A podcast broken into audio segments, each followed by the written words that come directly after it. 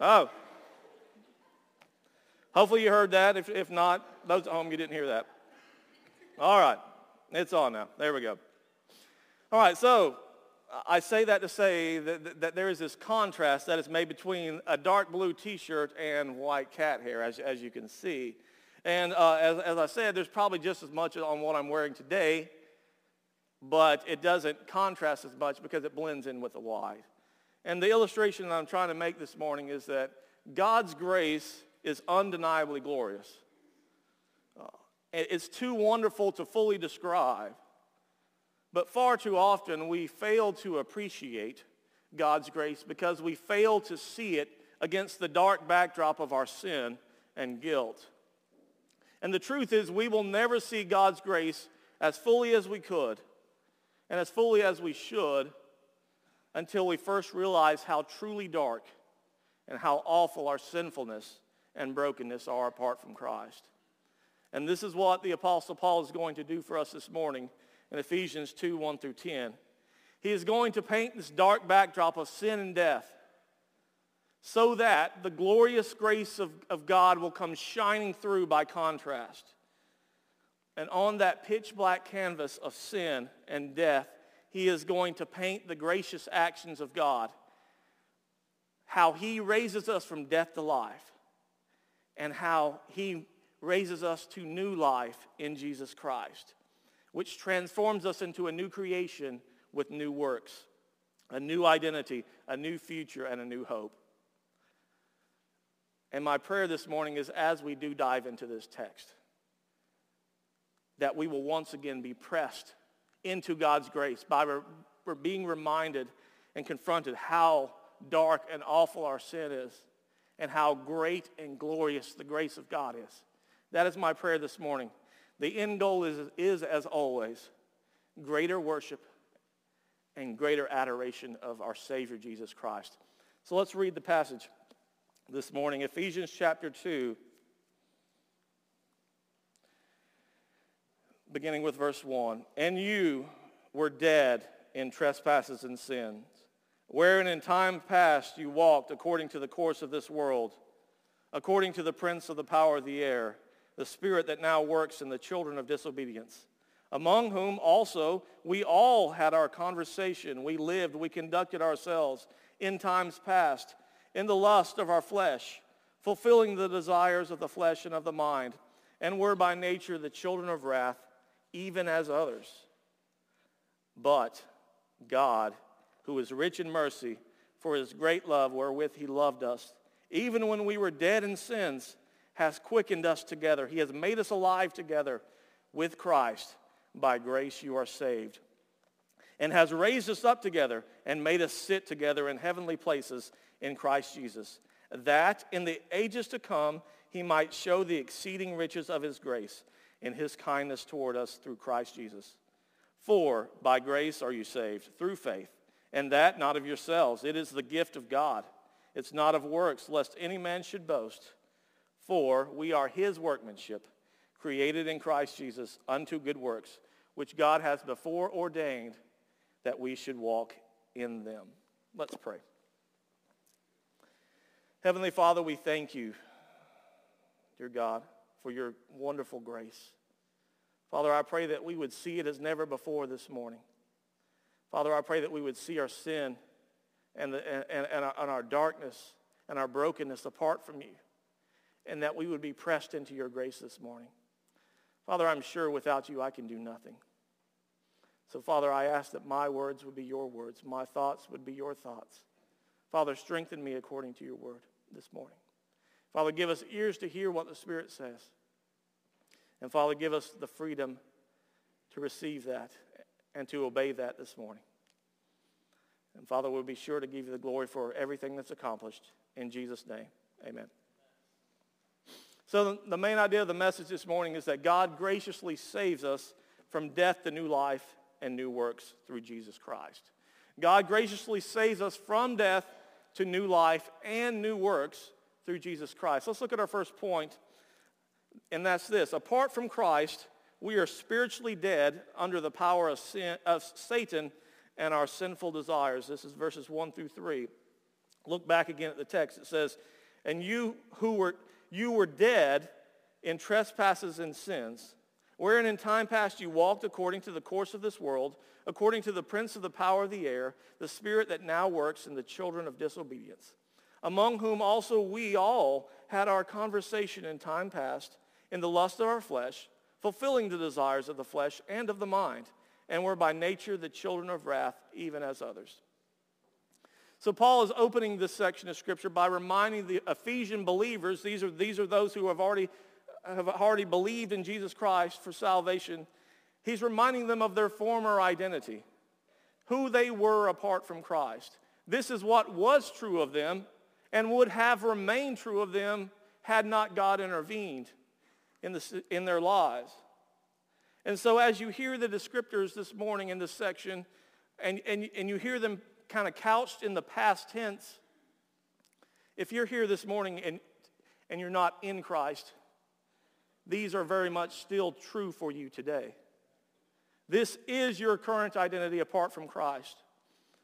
And what is that identity? What was true of the Ephesians? Paul doesn't pull any punches here. He, he paints as dark a picture as, as you possibly can, can. He declares that they were spiritually dead. And he spends these first three verses describing what that actually means. What does that mean in detail? And what does it mean to be spiritually dead? Because certainly th- th- these people, they could walk, they could talk, they could reason, they could think, they could make certain choices. They could do a number of things. But to be spiritually dead is to be separated and alienated from God. And God is the source of life. So it is to be separated and alienated from the source of all life. And to not have any means within yourself to bring life about. You are dead spiritually. You can walk and you can talk, but you, you, can, you cannot interact with God. You are separated and alienated, alienated from him, spiritually dead. And so Paul further qualifies this and we see that here in the text. He does so by describing this death as being in trespasses and sins. We see that there, there in, uh, in, in the end of verse 1. He, he tells the Ephesians, you were dead in trespasses and sins. And so wh- what does that mean? What, what Paul is saying is that we are not sim- simply mistake prone. We don't simply uh, accidentally do things that are wrong. He is telling us that apart from Christ, we consciously and deliberately act against the holiness of God. By our own nature and by our own will, we act against God. We have violated God's law repeatedly. And apart from Christ, we, we live in that, in that world, in that, that sphere, in that, in that realm. We operate in a world of our own sinfulness. And you see that word in verse 2, that word walked there. Uh, Paul uses this, this word all throughout the letter, and he uses it here. It, it refers to the way we, we operate, the way we conduct ourselves, the way we live our lives. How did they walk? In their own trespasses and sins. And Paul is going to qualify that for, this, for us with two uh, descriptions. What does that mean to walk in your trespasses and sins? And the first way it means is as you see there in the text. It's according to the course of this world or following the course of this world. The course of this world is the natural flow of humanity in the age of the fall. Humanity is by its very nature rebellious, willfully sinful against God, refusing to acknowledge him by its very nature. By our very nature, we are bent away from God. We are, we are bent towards our own destruction this is the spirit of the age that we live in. So contrary to what society and culture would tell you, we as humanity, we are not evolving into a higher plane of existence. Instead, it's the exact opposite. Under the fall, we are degenerating as humanity. And we see that as we, we, we continuously unshackle ourselves from the common graces that God has given us to restrain some of that sinfulness. Things like objective truth, things like the objective standards of morality, what is right and wrong, the rule of law. We, we have rejected those things as humanity. And because of that, we are hurtling toward our own impending destruction apart from Christ. But to be clear, fallen humanity from Adam on has always been this way. This is not something new. Fallen humanity has always been headed for destruction. But it does seem like in the age we live in now that we are intent on expediting the process. We are removing these, these restraints that God put in place. And so I want you to think of it this way. Picture in your mind a river. It flows from a source and it flows downstream and empties into the ocean. And I want you to picture this river as it travels downstream, the current starts to pick up and gets faster and faster and faster. And, and the current becomes more intense until it becomes uncontrollably destructive. You have that picture in your mind of this river. Now I want you to picture in that river, this raging, uncontrollable river that's headed somewhere, that's headed for destruction. There's a mass of humanity. Everyone that has ever lived is in this river struggling to swim. Whether, whether they know it or not, whether you try to avoid it or not, everybody is headed downstream. Everybody is headed for certain destruction within this river. This is how Paul describes the Ephesians' former state. They were all following this course. They were helpless to save themselves. And furthermore, he's going to let us know that even if they could, they were unwilling to save themselves. That's the first way he describes this former walk. The second way is this. He, he calls it, you, you see there in, in, in, verse 2, that it's according to, to, to the prince of the power of the air, who is the spirit presently at work in the sons of disobedience. So to make it matters worse, if it were not bad enough that all of humanity is in this river and they're all headed for destruction, there is an external enemy. There is a personal and malevolent actor at play here. And, and, and, and this person is intent with seeing every person in the river drowned. Not just some, but all. And he is actively working to hasten the destruction of mankind. He's described here in the text as, as the prince, the ruler over the authority of the air. He and his demonic spirits are presently involved in, the, in all the chaos and, and, and turmoil of this world's age. And he hates humanity. He hates us because we bear the image of the Creator. Regardless of how fallen we are, we still have that mark on us. And so he hates us for it. And he, he is, he is hell-bent, if you will, on the destruction he wants to see everyone drowned, spiritually speaking. This enemy, we know him as Satan.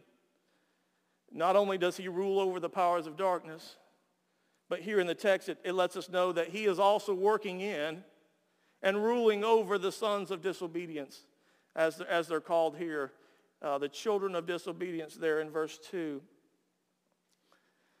And, and, and this, is, this stands in stark contrast to, to, to the identity of a believer because a believer has the Spirit of God working in them. Uh, you know, in Philippians 2.13, uh, it says that, that, that God works in us both to will and to do his good work. Uh, Philippians 1.6 says that God has begun a good work in us. So for a believer in Christ, he has God working in his life. But for those apart from Christ, the enemy is working in their life, in their heart. He, he is controlling. He is, he, is, he, he, is, he is seeking their destruction actively. And these sons of disobedience, who are they? They're everyone. They're everyone in humanity who are apart from Christ. These are all who will live in open defiance of God. They're described also in verse 3 as the children of wrath. And that, that phrase refers to the fact that apart from Christ, we are rightfully facing the justice and wrath of God. No bones about it. Because of our own disobedience. Ephesians 5, 6, Paul declares that the wrath of God comes upon these children of disobedience.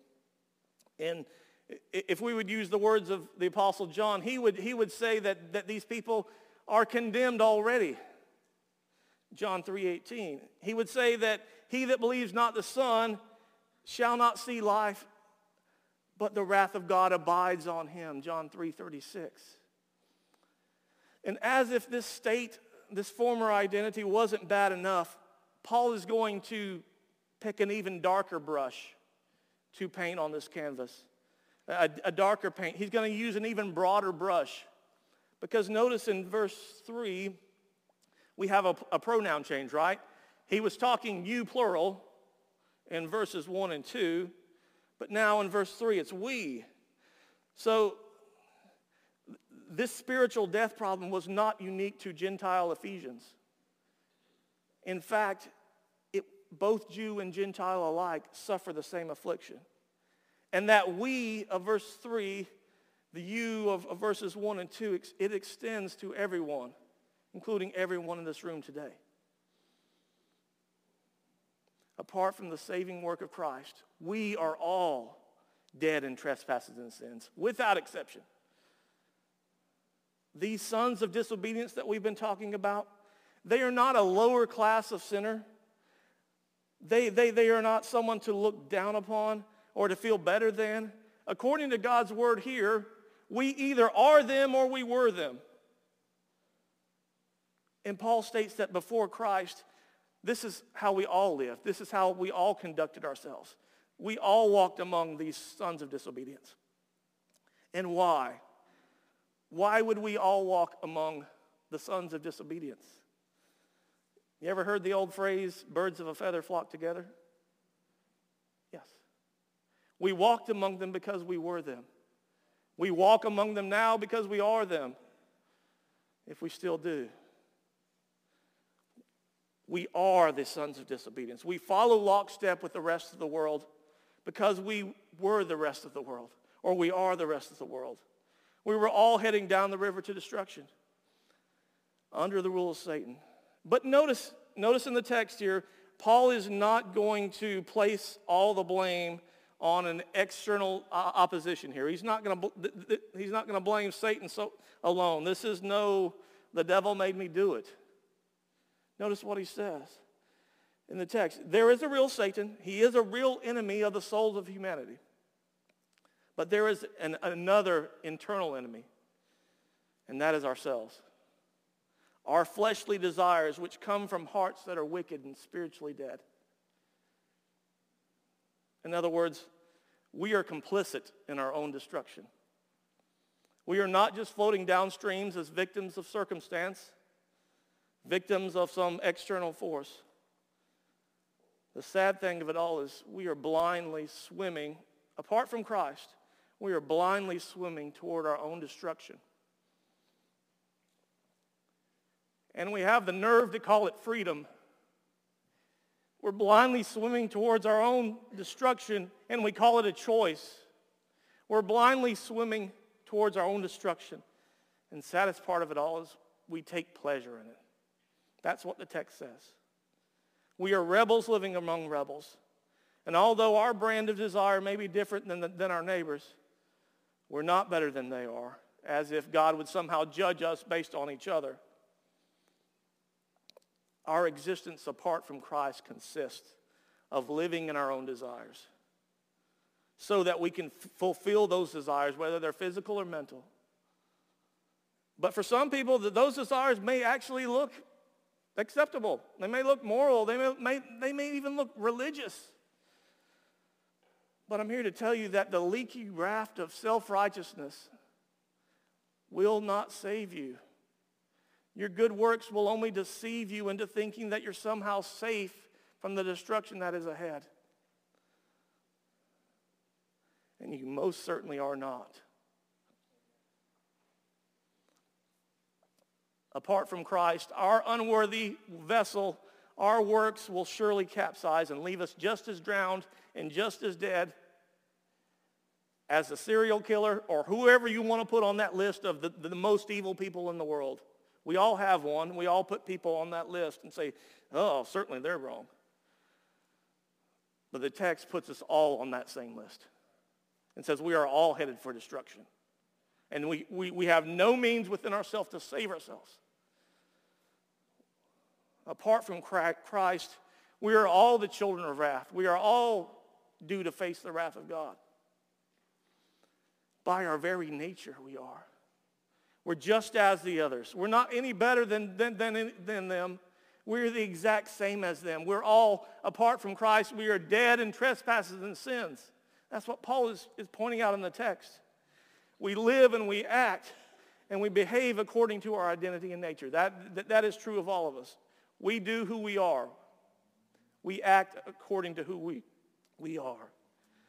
And apart from Christ, we are separated from God and living in open rebellion against him and destined to face his righteous wrath at the end. I'll paraphrase Harold Hoehner here. He says that apart from Christ, we do three things. Number one, we do what everyone else does. Number two, we do what the devil wants. And number three, we enjoy it because it pleases our flesh and thoughts. All of us are born into this raging river. Every one of us.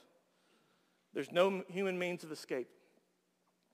It flows uncontrollably and dumps out in a place of eternal torment and separation from God that we call hell. That's where it's heading. And apart from Christ, all of us will end up there. I don't say that glibly this morning. But I would say that by now, our canvas is sufficiently dark. I would say that by now, there ought to be a weight placed upon each one of us this morning. And maybe you're here this morning and, and you're in despair at this point because you're realizing that this is referring to you. Maybe for the first time ever, you're realizing that. But the question is, is there any hope? Who or what can save us from ourselves and from our sin? How in the world can a dead man come to life? Fortunately, there is a ray of hope. Fortunately, there is a light in the darkness. Fortunately, God has commanded that this light shine out in the darkness to give us the light of the glory, uh, the, the light of the knowledge of the glory of God in the face of Jesus Christ, as Paul would say in 2 Corinthians 4. There is hope this morning, and let's look at that hope. That's point two. We see that but God lovingly raises us to new life through the gracious work of Jesus Christ. This is verses 4 through 9. Follow back in your text with me. But God, who is rich in mercy for his great love wherewith he loved us, even when we were dead in sins, has quickened us together with Christ. By grace you are saved, and has raised us up together and made us sit together in heavenly places in Christ Jesus, that in the ages to come he might show the exceeding riches of his grace in his kindness toward us through Christ Jesus. For by grace are you saved through faith, and that not of yourselves. It is the gift of God, not of works, lest any man should boast. So th- through verses 1 through 3, we have learned that fallen humanity should expect nothing but the wrath of God. And that's why verses 4 and following is so unexpectedly glorious and wonderful. It begins with a, a little three-letter word. It's, it's only two in the Greek but it completely changes the complexion of the painting that, that, that Paul is, is, is giving to the Ephesians here. That three-letter word, but, B-U-T. It stands in contrast to all that has come before it. And it says, verses 1 through 3 are absolutely true. However, God has the final say. Notice how verses 1, 1 through 3 were all about our past identity apart from Christ. But, but if you notice in this section, verses 4 through 4 and following, these verses are all about God. They're all about his action, what he is doing. They're all about his constant character and identity. God is the subject. God is the one doing all the action in verses 4 through 9. We are the objects being acted upon by God. And why? Why is that? Why is God the one doing all the action? It's because we were dead. We were dead in trespasses and sins. We couldn't do any of this. Death is absolutely final unless God intervenes. Apart from the work of God in Christ, we are helpless and hopeless. We are dead, case closed. Close the book. We bring nothing to the table except the sin that makes Christ's atoning sacrifice necessary. That is the only thing we bring to the table. We, we, we bring nothing of our own to the table. And that's why you see everything that is from verse 4 and following is all a work of God. God has every right to unleash holy wrath against us as fallen humanity. But, but, but, he's rich in mercy. Do you see that in the text there? Do you see what Paul is trying to tell us there? Verses 1 through 3 are absolutely true. But God is rich in mercy. What a glorious, glorious thought this morning. He doesn't deal with us according to our sins and fallen nature, but he deals with us according to his mercy and grace, his loving character. How do we know that God is rich in mercy? The text tells us we know he is because of his great love with which he loved us. And how great is that love? How do, how, do, how do we know how great that is? He loved us so much that even while we were dead in trespasses and sins, we were completely unlovable, God loved us and made us alive together with Christ. Notice though, we need to notice though, what the text doesn't say. The text does not say that God waited for us to clean up our lives, to reform ourselves, to turn over a new leaf before he would love us. The text says, even while we were dead in sins, God loved us. What great love. Can you even imagine it this morning? If it was true that, that the text said that, that, that God waited till we cleaned up our act, God would never have loved a one of us because we are dead apart from Christ. Dead men can do none of those things. Dead men cannot turn over a new leaf. Dead men cannot reform. Dead men cannot bring life to themselves. But we do need to answer a question this morning that isn't explicitly stated in the text. Because what happened to God's wrath? What happened between verses 3 and verses 4? What did God do with that wrath? How, how did God justly deal with his wrath against our sin, our, and might I add, his rightful wrath against our sin? Did he simply sweep it under the rug and just say, I'll, I'll forget it, I'll, I'll overlook it? No, because then he wouldn't be just, just, right? God dealt with it by sending his son Jesus Christ to the earth in flesh to willingly die in our place on the cross. On the cross, Christ became the lightning rod for God's wrath from heaven. And he, he drank that full cup in our place for us. This one act forever proves that God loves us. How do we know that God loves us? Well, Christ proved it by taking on that flesh, by bearing the wrath of God that, that we deserved. He did not. He willingly died in our place. That's amazing grace this morning. That's amazing grace. And then notice that Paul closes with this joyful outburst of that grace. He says, at the end of verse 5, he says, by grace you're saved. This reminds all of us that, that salvation is by the, uh, the gracious hand of God. It is by, all, by his un, uh, the, all by his unmerited favor. But, but I want you to see here in the, in the text that being saved is so much more than just being bailed out of this raging river, bailed out of destruction, being spared from God's wrath. Although that would be glorious enough on its own, don't get me wrong. But Paul tells us what else it means to be saved here in uh, verses 5 and 6. There are three main verbs and they all go back to the subject, which is God, back at verse 4. To be saved are these three things. Number one is to be made alive together with Christ. We see that there in, there in, in verse 5. This speaks to a, a regeneration, a new birth. We are brought from spiritual life to excuse me, from spiritual death to new life and united in Christ and with Christ. We sing that song sometimes here, who has the power to raise the dead? Who can save us from our sins?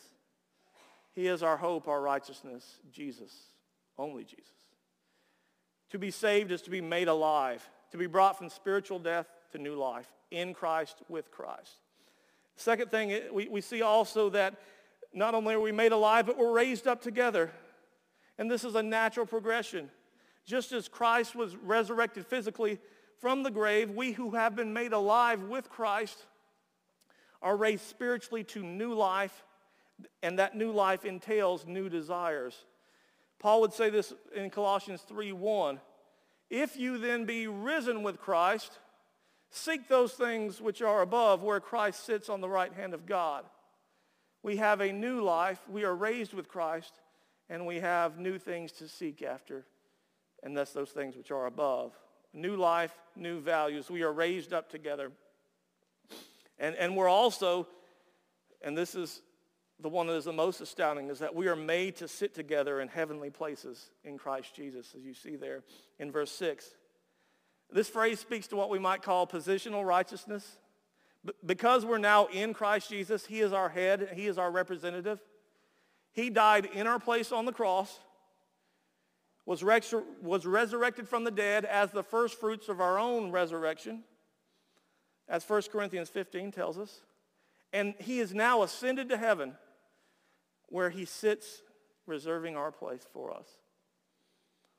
Al- Albert Barnes said this, his entrance there, speaking of heaven, is a pledge that we shall also enter there. And in Christ, our future is secure, so we can rest in this blessed hope. We can live in, in, in anticipation that where Christ is, we will also be both now and in eternity. But I don't want us to miss a little two-letter pronoun in all three of these phrases. And that's that pronoun us. You see it there in all three of those. He made us alive together with Christ. He raised us up together. He made us to sit together in heavenly places in Christ Jesus. You see, when we are saved, we are not only united to Christ, but we're also united to his church. Yes, we're saved individually, but we are saved into his body, the church. And, and this is a great thing because not only does God reconcile us to himself, he reconciles us to one another. We, all we have to do is turn on the news and see how unreconciled the world is to each other, right? But in Christ, he, he takes, he takes former enemies and he brings them together in, as one into something that is beautiful and something that is a testimony of the grace and the majesty of God. You see, in Christ, there is neither Jew nor Gentile. The artificial distinctions and synthetic walls we put up to separate ourselves from one another, they're all broken down in, in Christ. And that's a wonderful thing. And finally, verse 7, it int- introduces us to this purpose clause. It gives us the why. And, and, and the why here is, what is God's purpose? Verse 7 tells us, why would God do this? What is his purpose in all this? And we see that. We see that in verse 7, that in the ages to come he might show the exceeding riches of his grace in his kindness toward us through Christ Jesus. What's God's purpose? For what reason did God lavish his gracious love upon us? For what reason did he make us alive? And raise us up together and seat us in the heavenly places so that we might show the ex- exceeding riches of his grace toward us through Christ throughout the ages to come. Like everything, salvation is all about God's glory. It's all about him. He displays his glory by saving those who cannot possibly save themselves, can do nothing have nothing to bring to the table, who are still dead in trespasses and sins until he saves them. He does it for his glory, which is for the best, because the whole of creation is to exist to glorify God. And we've fallen from that. And, and, and we see here that the phrase, uh, we see this phrase in the ages to come. What does that refer to? Well, that gives the, the time frame that God is going to display his glory. Most likely this is referring from the, the church age, which is present. It'll extend through the end of the age, through, uh, through to Christ's second coming, and, and will extend on out into eternity. And I want you to see this morning that forevermore, for all eternity, Christ's bride, the church, will be a dazzling display of God's grace to the entire universe forever and ever and ever. And Paul is going to expound upon that grace, the riches of God's grace in verses 8 and 9. And what he's going to do with that is he's going to declare to us definitively salvation is all by God's grace. It is not through your works. There's nothing you can do. It is by God's grace we are saved. In other words, God's grace is the means. It is the cause. It is the instrument of our salvation. It happens through faith. Faith is the receiving of the gift. Trusting what God accomplished in Jesus Christ on the cross, it is through that faith we receive God's gift of grace. So the only one praiseworthy is God who is giving the gift, not us who are receiving the gift. He's the praiseworthy one. There's not nothing, there's not anything really especially meritorious about receiving a gift. If, if, if I had cash in my wallet right now and, and if I were to take out some of that cash and I, I, were, I were to hand to you publicly and, and hand you this and you receive the gift, people wouldn't say, wow, look, look how well they received that cash. Look how well they received that money. You, the focus would be upon the one who gave the gift, not the one who received the gift. Because that's the way it is in salvation. The focus is to be on God who gives. We simply receive by faith. The, the English theologian Richard Hooker says this, God just justifies the believing man not for the worthiness of his belief, but for the worthiness of him, that's Christ, in whom he believes. And Paul clarifies that by, say, by stating it. This is not of yourselves. In case you didn't know by now, it's not of yourselves. It is the gift of God. It's not of your works, unless anyone should boast. And in the text, the word that gets emphasized in, in, in this phrase is God. It's God's gift as opposed to yourselves or your work. It's God's gift, not our merit, that, that brings salvation. And then he closes this summary of salvation with another purpose clause so that, or lest anyone should boast, so that no one should boast. In them, we shouldn't boast in ourselves or trust in ourselves as a source of salvation because it, it is God's gift. So clearly, as we see in the text here today, there is no grounds for self-achievement. There are no grounds for any sort of self-effort. Boasting is completely thrown out the window. God is the principal actor of salvation. God is the one who saves. So if you are here this morning and you're depending on being a good and moral person, you're depending on being a church member, or you're depending on the fact that, you know, I was baptized once upon a time, or you're depending on the fact that, you know, I, I give to the church or I, or, or I give to charitable organizations or I'm a good citizen. If you're depending on any of those things, you're sadly mistaken this morning. Salvation doesn't come through any of those things. I want to challenge you this morning that if your salvation testimony begins with something like, because I do this or I did that or I prayed the prayer once upon a time, you would better examine your, yourself this morning. I urge you this morning. Because salvation is a work of God. It is not of us. And if we think it is of us, we're still dead in trespasses and sins. I don't know how to say it any more plainly than that. You see, we don't need a little Jesus sprinkled on top of our decent moral life in order to get us over the top. We're, we're all dead in trespasses and sins, and we need all of Jesus. We bring nothing to the table. There's nothing worthy in any of us.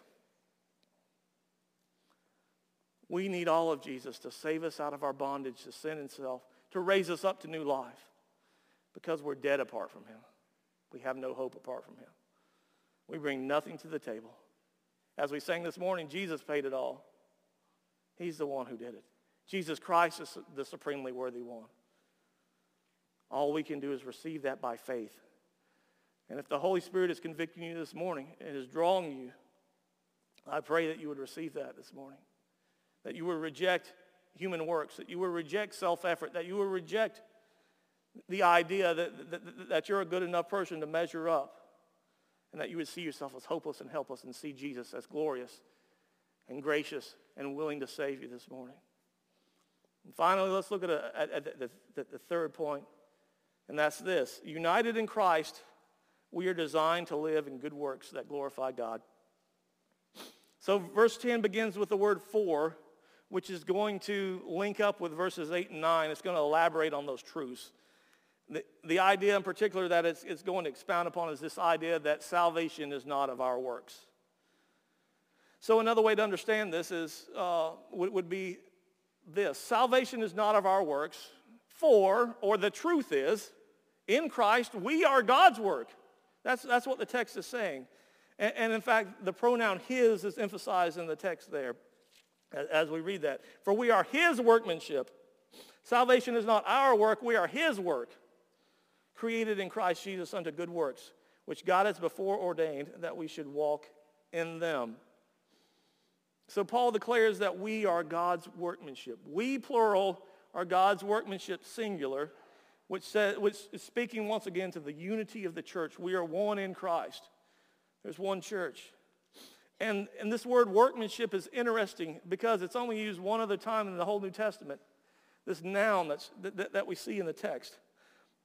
And the only other place it's used is Romans 1.20. In Romans 1.20, Paul says this, the invisible things of him from the creation of the world are clearly seen, being understood by what? The things that are made. That, that phrase, the things that are, that are made, that's the same word as workmanship used here in, in Ephesians 2.10. In, in, that, in the passage in Romans, Paul is stating that the physical, the physical creation is pointing back to God. It gives glory to, to the Creator as a physical witness to all humanity. And therefore, all humanity uh, uh, is, needs to see and, is, and can be made aware that, that there is a God that exists because the physical creation declares that he does. And, and so uh, the text in Romans says that, that, that human beings, we, we willfully suppress that, that knowledge. We push it down. We don't, we don't want to consider it. We reject it even though it's there to declare that there is a creator. And I think that that verse gives us insight into what it means for us to be the workmanship of, of God, that us, the redeemed church in Christ, are God's workmanship. I think it's saying that we are the new creation. We are God's masterwork. We are skillfully crafted by God to declare his graciousness to the entire world. We are to be living testimonies to the goodness and the mercy of God. Because good craftsmanship declares that there is a good craftsman. And that's what, Paul, that's what Paul further explains here. He says, we are created in Christ Jesus for good works. Notice the use of the word for there. We are not saved by good works, but we are saved to do good works as a result of being saved, not, not as a requisite for being saved. And a couple of points here that, that I don't want us to miss. The word for created used in this passage, every time it's used in the New Testament, it's only used uh, for an act of God. This is something only God can do. We are created in Christ Jesus for good works. This is something only God can do. That's what the text is screaming to us. This is not something we can do. This is not something we can put on. This is only a work of God in us. Once again, as I said, being ra- salvation, this idea of being raised from spiritual death to new, to new life is only an act that God can perform. It's all of him.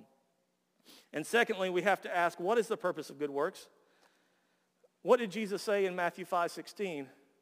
He said, let your light so shine before men that they may see your good works and do what? Glorify God, yes. Our good works are to live and to act and to relate to others in such a way that God is glorified in the world around us. That the light of the gospel shine through us and illuminate the darkness that's there. And notice also these works are not accidental. They don't, they're not by happenstance. They're not produced through human effort. God himself has sovereignly ordained and prepared these works in advance for us to do, to live in. And but for what reason? That leads us to a final purpose clause there in verse 10. That, you see that word, that. Why, why, what, what's the purpose of these good works? Why are we God's workmanship? That we should walk in them.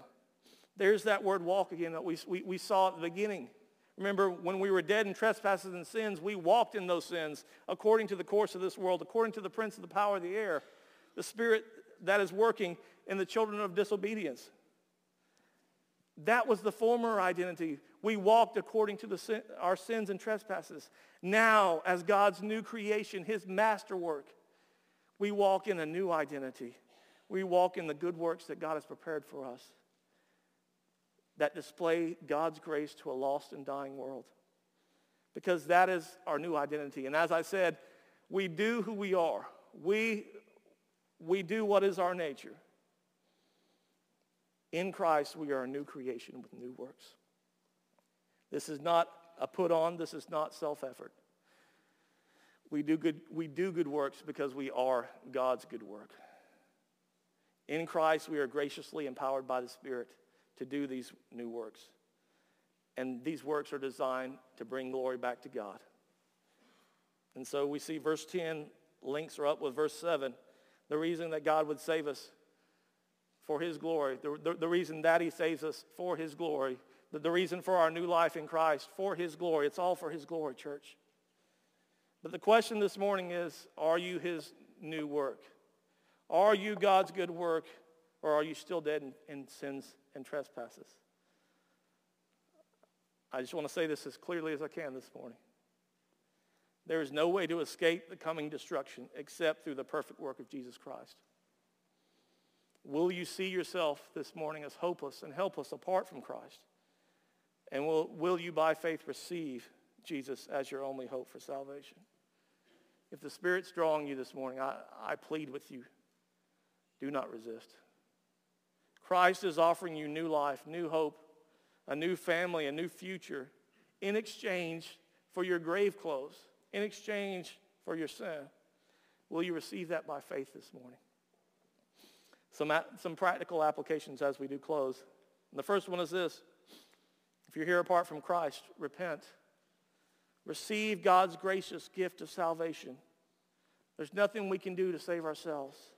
We can only trust what Christ did on our behalf. He came to earth. He lived a perfect sinless life that we could not and we would not live. And then he died on the cross bearing our sins on his self. All we can do is trust the perfect work of God this morning. Will you, though? Secondly, believer, live in your new identity in Christ. I, I, know as I look around this room, I, and I know so many of you, and, and I, know that uh, many of you have a credible testimony of, of being a believer, and I rejoice in that. But believer, do not forget where God brought you out of. Don't forget the depths of your sin. Because if you do, you, you, you will miss out on the gloriousness of God's grace. You, you, you won't see it for what it is.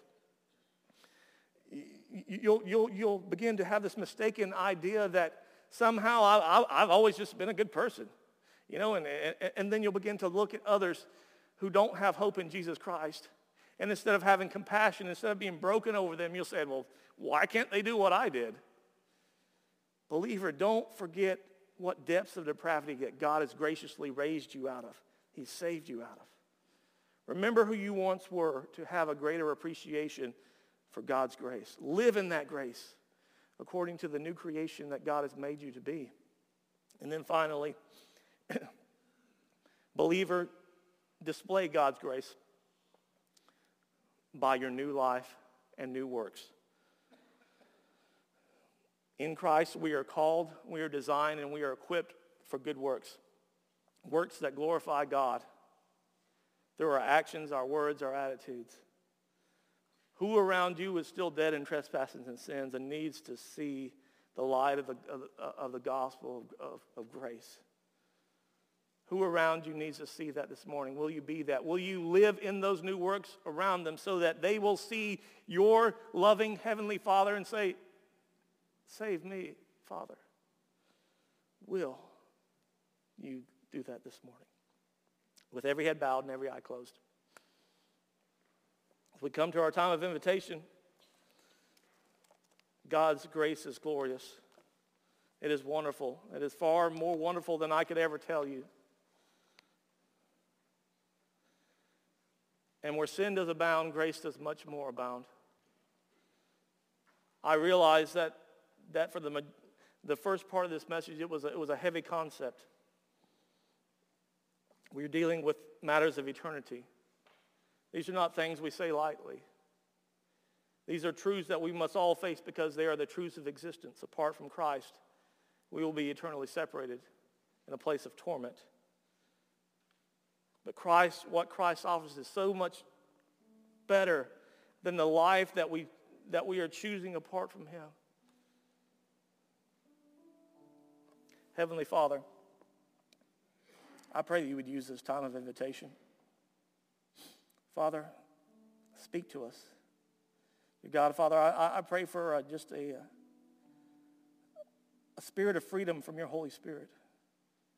Dear God, if, if there are those here who, who, are, who are not saved, who are still dead in trespasses and sins, Father, I pray your Holy Spirit would convict them as only you can and would draw them to yourself as only you can and would save them for yourself as only you can.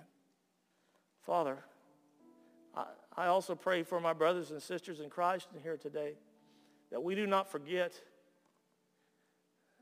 the depths of depravity with which we've been saved out of, but that we would live n- not in a burden of guilt, but in, a, in, a, in the freedom of grace in these new works to declare your love and your grace to a world that desperately needs it, that's longing for it but doesn't know it. Father, help us this morning to be your church. And we'll, and we'll give you the glory for everything that is said and done in this place. In Jesus' name, amen. As we stand to our feet, if you need to come pray at the altar, feel free to do so.